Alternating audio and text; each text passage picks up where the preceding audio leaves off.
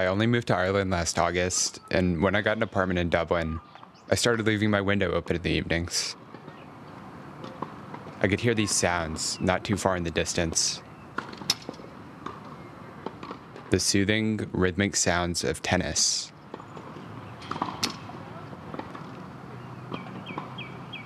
Occasionally interrupted by screams of the players.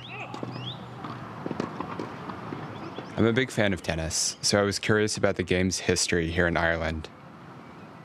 This led me to the year 1879 and to a strange name Vere Thomas St. Leger Goold.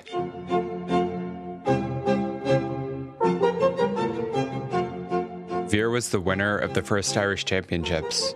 In that same year, he got second place at Wimbledon.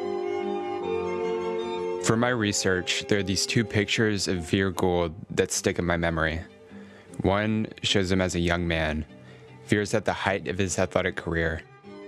He stands among a group of well dressed gentlemen in hats. His blonde hair and his mustache are meticulously combed. He wears this fancy black and white striped scarf. He looks cool and confident.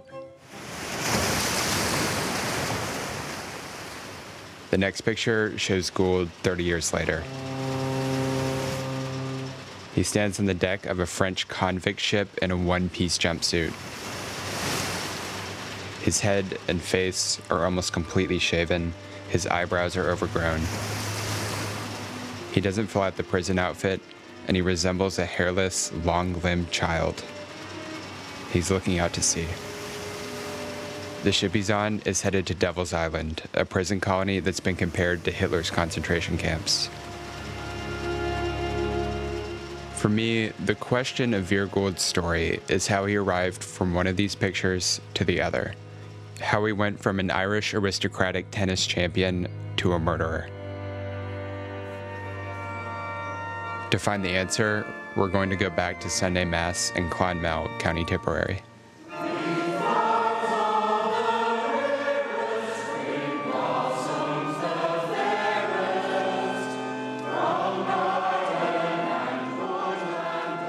St. Mary's Catholic Church in Clonmel. Just below the choir gallery is the parish office. Uh, do you know how old this book is? Yeah, this book covers 1843 to 1863. So. Wow. What was his first name? It would be Vere Thomas. Yeah, there it is, look. Here, the parish lists one Vere Thomas St. Leger Goold, born in 1853. He was baptised on the 4th of October. His father was, would have been George Goold.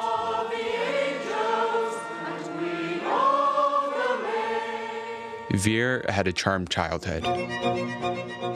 Shortly after his birth in Clonmel, the family moved to Waterford, where he played tennis, sailed, hunted, and boxed. His family owned horses. Vere loved to ride them and to bet on races. Vere soon made his name as one of the best tennis players in the country. Years later, in his diary, he would remember this time. I've become a great tennis player. Everyone is madly jealous of me. And towards the end of his life, when Vere became notorious, an old classmate remembered him as a teenager. He was a growing youth of aristocratic appearance who attracted great attention as he walked around the town, linked arm in arm with his father. Although he grew up in Waterford, St. Mary's Church choir members say Clonmel has not forgotten about Vere Goold. Rogue he was. He was a rogue. Yeah. Uh, right rogue. He used to be a member of this choir. in fact, a play about Vere Goold was first performed here in Clonmel. This is a number of years ago since I'd seen it. It's uh, obviously about this Goold man who, like as well as being a good tennis player, had a second life. Vere Goold! Heir to the barony of Ballygould and... The play is called Love All. You get the tennis pun there. Love All is actually a pretty complicated play, but at the center of it is the story of Vere Goold's life, from his tennis triumphs to his descent into desperation, ending with a murder in Monte Carlo. The play is a comedy, and that's not to say that we were trying to make a joke of a terrible situation. Clonmel actress Aideen Wild, who wrote and performed in the production. 1530. Vere Goold is certainly depicted as a cad, a rogue, a wonderful tennis player who lost the run of himself, really. Not be serious!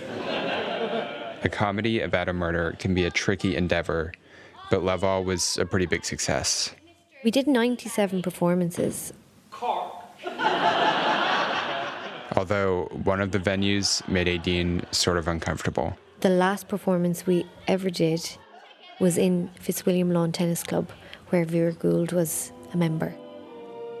I mean, there's photos of him hanging up on the walls. it's just that kind of feeling of might he see what's going on here? Might, you know, is there a possibility that uh, you might turn a corner and and there's Vere, you know, with his racket.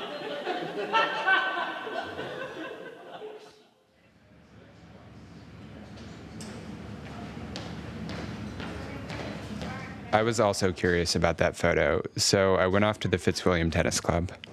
So here we have a, a photograph. Our good friend Vere Goold is there at the back, blonde, not wearing a hat. Most of the other guys in the, in the, in the picture wear a hat.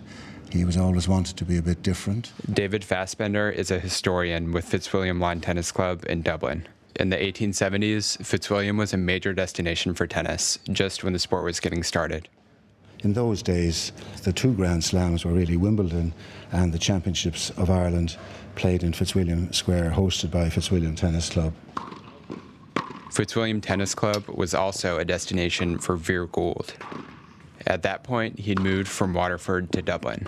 He'd been a student at Trinity College, but when I went looking, I could not find a record of him graduating.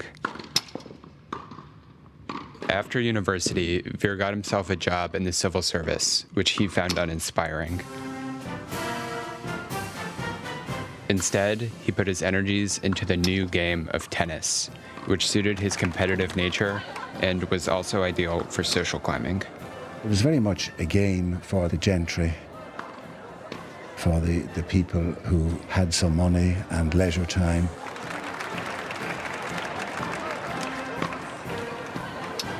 Tennis events, like the ones in Fitzwilliam Square, were big social occasions with military bands, marquees, and refreshments.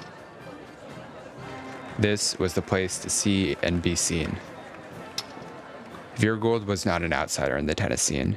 His father was a magistrate, his mother came from aristocracy, and he was one of the best tennis players in the country. Soon, his talent for tennis made him the center of attention at the Irish Championships. He was clearly, it seems, quite a charismatic guy.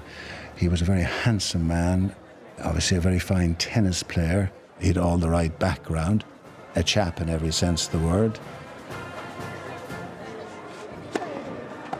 And Vere was a chap with his own unique style of playing this new game. Goold had the reputation of being a very aggressive player. Most tennis at that time was tended to be played from the baseline, but he was apparently one of the early exponents of getting to the net, wanting to win by his shots. That probably reflected the personality of the guy who was outgoing, extrovert. He, he, he, was, he was different. Vere was so different that he ran through the Irish Championships that year. And after that, he set his sights across the Irish Sea to London and Wimbledon. He was a favorite there in terms of the tennis and also the parties you know, with, with, his reputation and so many English people having come over here to the Championships of Ireland, that when he went over to Wimbledon, he was very much welcomed and uh, he was very much a party animal, and people liked to have him at their party. Again, years later in his diary, Vere wrote about his precocious talent for tennis. My early appetite and knowledge of the racket put me in a good position and I was recognised as the best player and most deserving. It's very hard to compare Goold with the modern day player. I suppose a name that springs to mind would be personality wise, also as McEnroe, uh, who obviously was a very lively personality. and also played very aggressive tennis, a lot of serve and volley stuff. I'm not saying that ever he got involved in any Monte Carlo antics. First Wimbledon, it started off, if you like, low key, but the social scene was the same principle applied as in Dublin aristocracy meeting up. Nobody in Ireland knows more about tennis than Tom Higgins. He's the author of the three volume History of Irish Tennis. The tennis players and their entourage, if you like, they would go to their tennis tournaments and they would have their schedule worked out for the summer. The Irish champion Vere Goold was the star everyone wanted to see. He just kept on winning. According to Tom, he made the finals pretty easily. His opponent in the Wimbledon final is Reverend John Hartley. Goold and Hartley were two very different players. Goold kept attacking with his aggressive net game. Hartley was a solid, patient baseliner. As well as playing differently, Vere Goold and the Reverend Hartley were two very different kinds of people. This was obvious in the way they managed their time off before the final. Vere was socializing, while the Reverend Hartley actually left London. He literally on the Saturday evening had to travel back home, do all his Sunday services, and on the Monday morning travel back to Wimbledon by train again and play the Wimbledon final.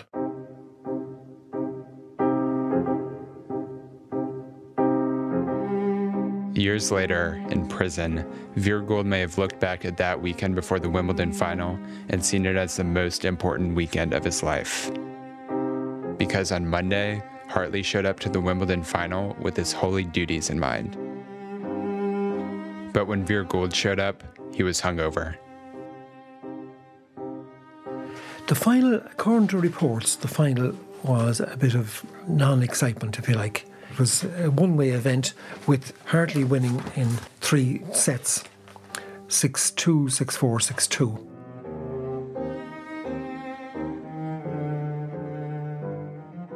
In a post match interview, Hartley was generous about his opponent.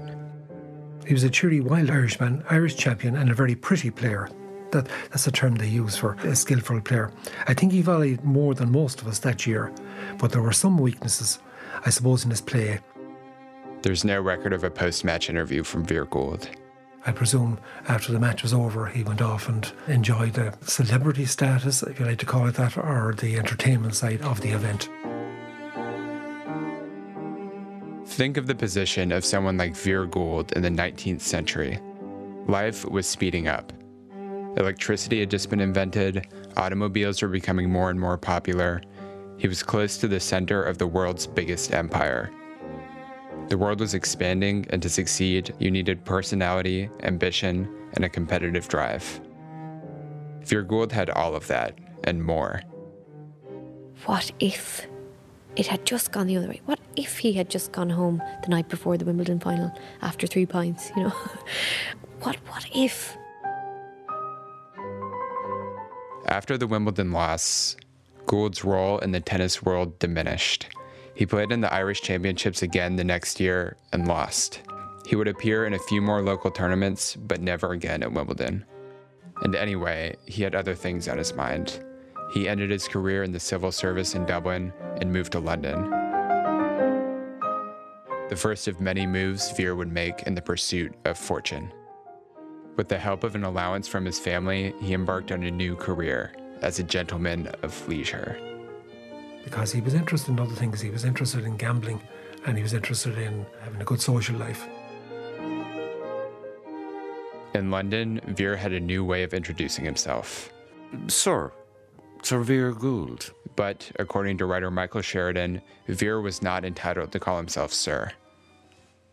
There was a title, there was a baronetcy, which was inherited after the father's death by his brother, Stephen Goold. But what Goold did, he borrowed it because your man was in Australia. So he actually took the title for himself, although he had absolutely no right for it at all.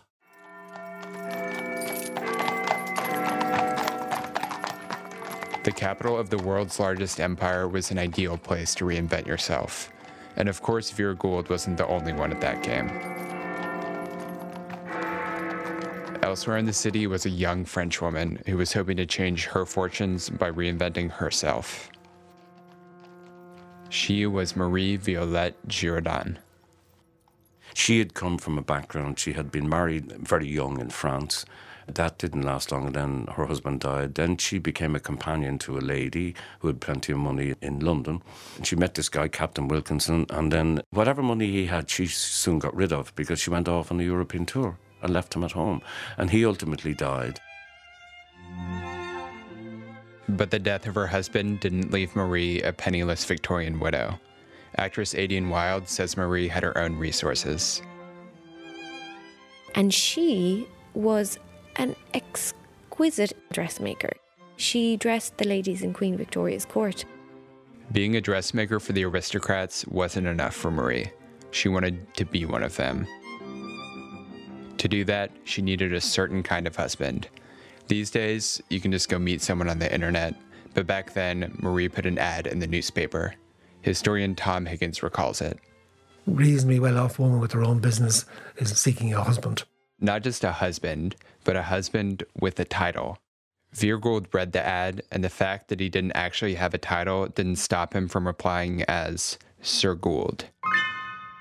He and Marie hit it off. Two people couldn't have been worse for each other, to put it this way, because they both shared certain traits. Two really talented people who led each other astray, picked on each other's weaknesses. They were both fantasists, really. He fantasized as a sir, and she fantasized as a lady. It's not clear if she knew he wasn't actually a sir, but in the end, it may have been the kind of trick she could identify with and respect. Vere and Marie married the year they met, 1891. Vere was 37, she was 40.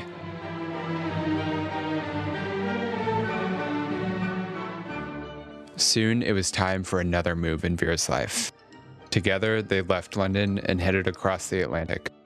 It was reported years later that when they left their rented apartment in the West End, they sold off all the landlord's furniture. Vere and Marie settled in Montreal, Canada, which at the time was booming. They still pretended they were titled and called themselves Sir and Lady Goold. This was the start of Vere and Marie's most prosperous years together. They successfully borrowed, conned, and cheated themselves into the life they truly wanted. In Montreal, they opened a dressmaking business. It was actually successful at the beginning, thanks in part to large loans they solicited from wealthy customers. While Marie managed the business, Vere wasn't idle. He was indulging in one of his old obsessions gambling. He'd had a unique approach as a tennis player, which had helped him win, and now he was searching for the same sort of advantage in games of chance. He started studying gambling methods. He actually bought a roulette wheel for his own house. He thought he had a way of actually making a fortune. But it wasn't working. Soon the dressmaking shop was in the red, and the Goolds were spending money quicker than it came in. Vere was drinking heavily, and he made a big investment in a clothing business that failed. The Goolds were living beyond their means, and it was time for yet another move. After five years in Montreal, they decided to travel back across the Atlantic to Liverpool. Their Montreal business was still intact, but in heavy debt. They continued to withdraw against it from overseas. Interestingly, years later, when the couple hit the headlines, the New York Times reported that when they left their rented accommodation in Montreal, Sir Vere and Lady Marie also cleared out all its furniture.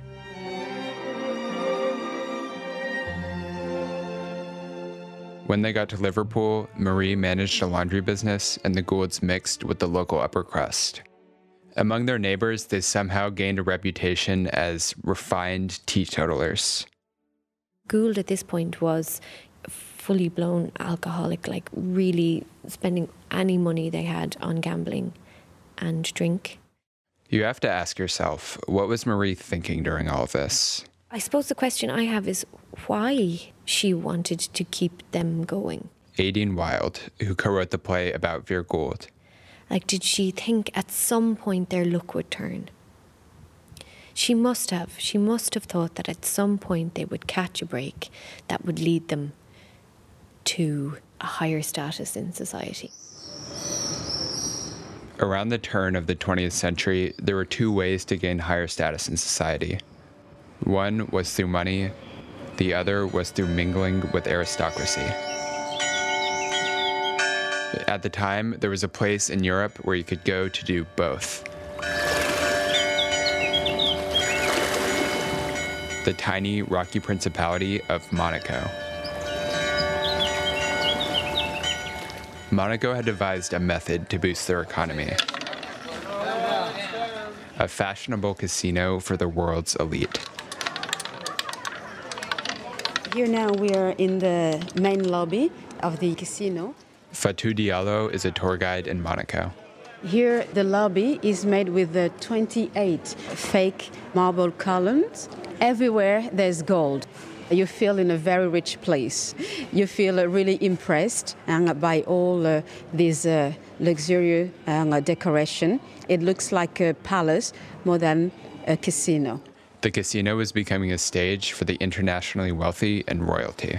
We had the Tsar of Russia, we could have the Emperor of uh, Portugal, the Emperor of Japan, the, the King of Belgium, and even uh, King Edward VII, who was coming here so often uh, that uh, he was coming sometimes incognito uh, below the name of uh, Captain White.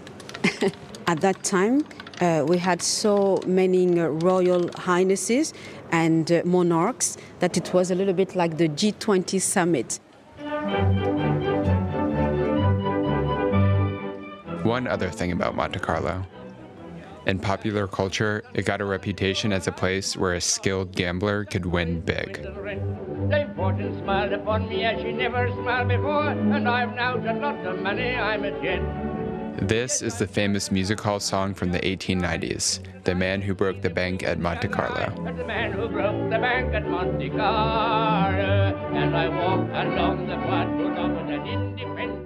All of this, the high society and the easy pickings, made Monte Carlo an ideal destination for the con artists Waterford man Vere Goold and his French wife Marie, who both continued to call themselves Sir and Lady Goold. The other eye, the man who broke the bank at Monte Carlo. Monsieur, madame, bienvenue. Votre table est ici. When they arrived in Monaco, the Goolds settled in a luxury apartment in a villa just down the street from the casino. Yes. so here is the Menezzini villa. Now uh, the ground floor uh, is a bank, hein, Crédit Immobilier de Monaco. So the Vere Goold couple were staying at the first floor uh, of this uh, villa that we have now in front of us, uh, building a typical of the uh, Belle Epoque time uh, with nice uh, balconies. What would it have been like here in 1907 in this area? Of course, uh, no cars, probably uh, some carriages, no buildings, and uh, more trees, and more vegetation, um, because all this area was full of olive groves and citruses. Again, they started to network with the wealthy. They were introduced to a Danish widow called Levin, Madame Levin, and she had been married to a Jewish stockbroker in Copenhagen who was very well off. I think he was probably much older than her. And in her marriage, she led a, quite a sheltered life. And he died, I think, in about 1906 and left her a very wealthy woman. Emma Levin may have been well off, but she had some sadness in her life. Here now you have pictures of Emma Levin, and here she's posing for this photograph with a little girl that she tried to adopt. But at the end of the day, her mother had her back. And she decided to go to Monte Carlo. And she has been sort of closeted and cloistered before. Can you imagine Monte Carlo, which, as Somerset Maugham described it, as a sunny place for shady people? The wealthy widow, Emma Levin, may have led a conservative, sheltered life in Copenhagen, but in one particular way, she fit right in at the casino. Madame Levin was known for wearing her large collection of jewelry at every chance. But she had no real aristocratic status to go along with her wealth. Vere and Marie had no wealth, but they had the right kind of status as a baronet and a lady, supposedly. So Levin and the Goolds were a convenient match. She lent them money for gambling, and they happily mixed with her at social events.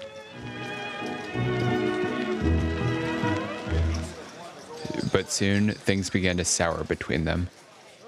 One night at the casino in August of 1907, Marie Goold got into a very public argument with another acquaintance of Emma Levin's, someone who was also known to borrow money from Emma. The Vere Goold couple uh, were fighting another person, and it was uh, released in the newspaper. In a society where maintaining face and keeping up appearance was so important, having her name associated with a public spat made Emma incredibly embarrassed. So Emma Levin decided to leave Monaco because it was not good um, advertising for her. Before she left, Emma Levin wanted her money back from the Goolds. Reports say that it was only 40 pounds, which isn't that much for a wealthy widow. But out of principle, she sent the Goolds a note demanding it back. Sir and Lady Goold replied by inviting Emma for tea at their apartment. On Sunday, August 4th, 1907, Emma came by wearing her usual splendid array of jewelry. So she came on this uh, afternoon to have uh, her money back. So she, she arrived in the uh, apartment. They uh, argued. A neighbour heard a number of screams coming from the apartment, but didn't pay much attention to it, you know, thought it might have been a row or something like that. What actually happened was this that at some stage there was the question of money arose. Obviously, the Goolds would have been trying to make excuses. He went to the kitchen and took up a pestle and he went back. And she must have had her back to him. He hit her over the head with this to stun her. But she wasn't stunned, and a struggle ensued. And apparently, Emma Levin knew that she was in danger and fought very hard. So he then took a knife and then he stabbed her, I think about 10 times, twice through the heart.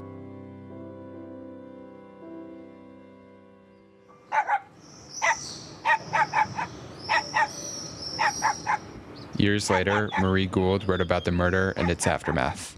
She said that the next night, a neighbor was out walking his black poodle and passed by Vere on the street. Vere was carrying a small leather suitcase, and the poodle apparently threw a fit. The dog wouldn't stop barking at the bag. The neighbor apologized to Sir Vere for his poorly behaved dog.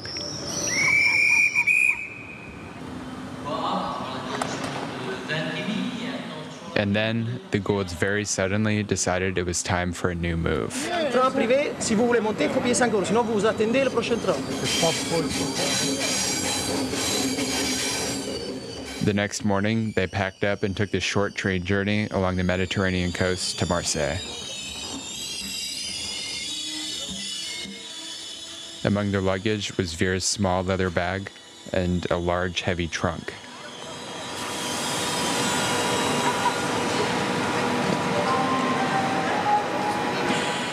They arrived in the morning at the station Gare Saint Charles. This is Gare Saint Charles today, still the main railway station for Marseille. On the platform, I meet historian Patrick Boulanger. comme euh, les époux Goold. Ce So getting off a train, uh, which would have been then in those days probably a luxury train, with Patrick as his friend, Martin Pashi, who's going to translate. and they would be met by a crowd of porters wanting to take their bags either to their left luggage, as it would have been for the Goolds, or to the hotels further down in the city. Patrick has researched what happened to the Goolds once they arrived here that morning.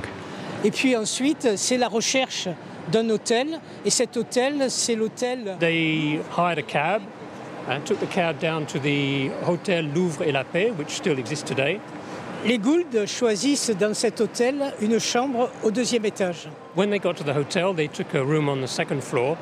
But what they also did, which was quite unusual really for somebody who's just arrived in a city they've never been to, they ordered a box to be made, roughly 70 centimetres long by 35 by 35, and six metres of rope. The Goolds sent for a shipping agent who would arrange for their trunk to be sent on to London. The agent who arrived at their hotel was a man named Louis Ponce. Louis Ponce really occupies a key role in the whole story. Lorsque Louis Ponce arrive à la gare Saint-Charles, le, le personnel. When he arrives, he's alerted by the staff at the left luggage office of this, what they call a putrid stench. Euh, une odeur nauséabonde coming from the trunk, and maybe some signs of something seeping out. Having seen this, Louis Ponce decides that he's not going to touch it. He's going to get the Goolds to come up, open the trunk, to see what's inside it before he'll touch it. And that's what he does. He goes back to the hotel. At the hotel, Ponce questioned the Goolds about what was in the trunk. They told him it was dead chickens. He didn't believe that. Ponce insisted that they come back to the railway station and open the trunk. They call a cab. Uh, Mr. and Mrs. Goold get into the cab, but they tell Ponce to stay where he is and he's not coming with them. Ponce has this idea that something's amiss, something's a bit fishy, so he runs after the cab, or half the way back to the Gare Saint Charles.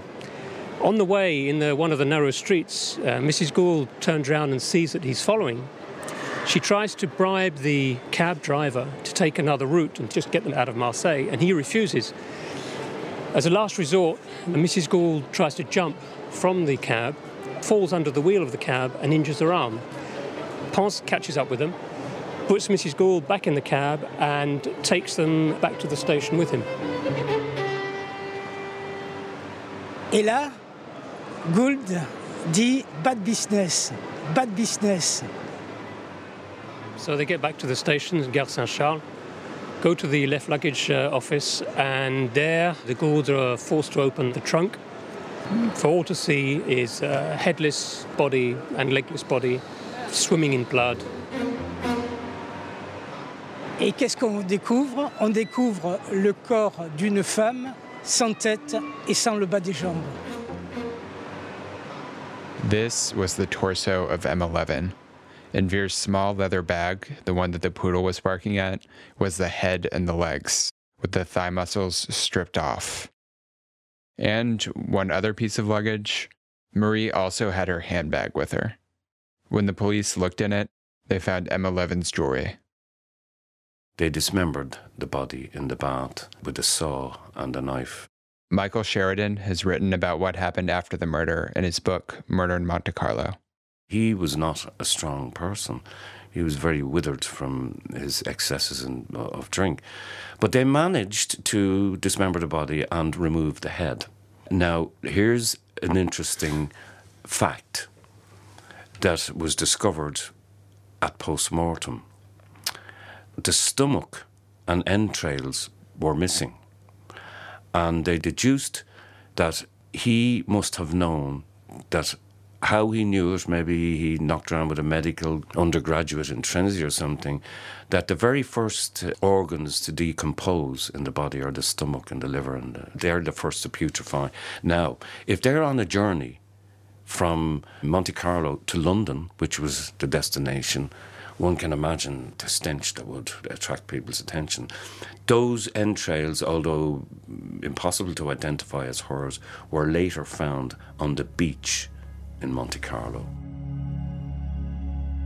The interrogation of Vere and Marie began. They were separated and questioned.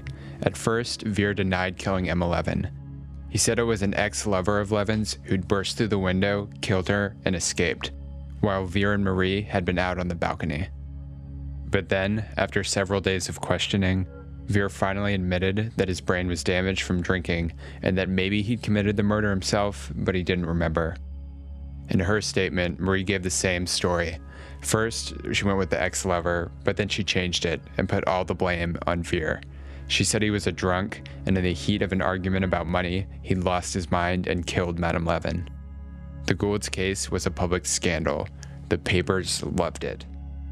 It was called a trunk murder, and trials for murder were more popular than any opera house or West End theatre or anything else in those times. But the ones that received the most coverage is anybody from the gentry that was involved in murder. It was splashed all over the papers.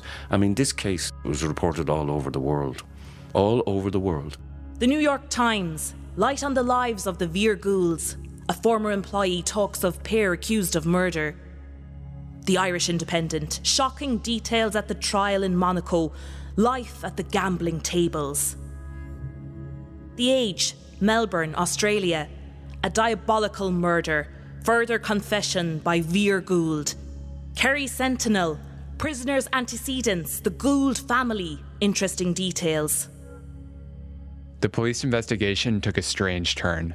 The French prosecutors sent for Vere's family history and even records of his tennis career.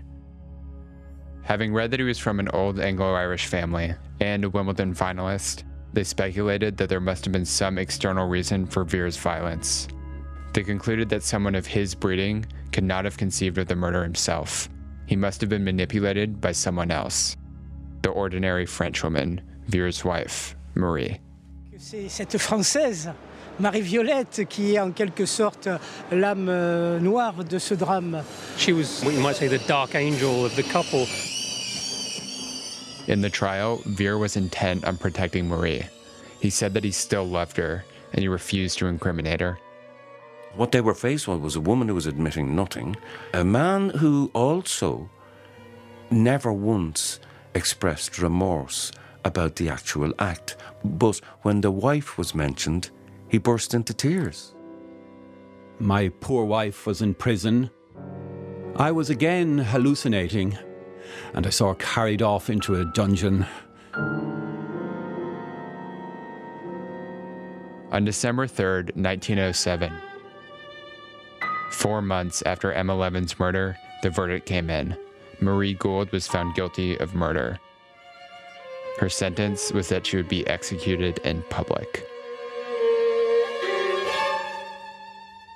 In a last flamboyant gesture, Marie said she wished to be guillotined for all to see, in front of the place where she had tried so hard for easy wealth and status, the casino at Monte Carlo. But that wasn't going to happen. The government of Monaco was horrified at the prospect. They weren't about to hold a public execution in front of their world famous casino. Marie's sentence was commuted to life in prison at Montpellier. For his part, Vere Goold was deemed not entirely responsible for his actions. He was sentenced to a lifetime as a penal slave on Devil's Island, a French prison colony in South America. And it was a regime of utter and absolute brutality, working in, in ghastly tropical conditions, building roads that led nowhere just to make them work. They half starved them, they whipped them, they beat them. There was unmerciful violence among the prisoners themselves, which they encouraged because if they died, all the better. Going to the guillotine would have been an absolute mercy compared to the way he ended up. Vere Goold lasted less than a year on Devil's Island and died in September 1909 at age 55. Marie died in prison of typhoid fever in 1914. Amazingly, while in prison, she had actually published novels. I found one of these books in the library at Trinity College, just across from Fitzwilliam Square, where Vere won the first Irish Championships. Vere Goold left behind a body of writing too, not in novels, but multicolored copybooks made for little French school At the start of the first little copybook, Vere describes a childhood memory. He says that at age 14, as a boy in Waterford, he watched in amazement as a comet moved through the sky, the Tempel 1 comet. But by the beginning of the 20th century, the Tempel 1 comet had disappeared from Earth's skies. A group of scientists concluded that Vere's comet had probably just disintegrated.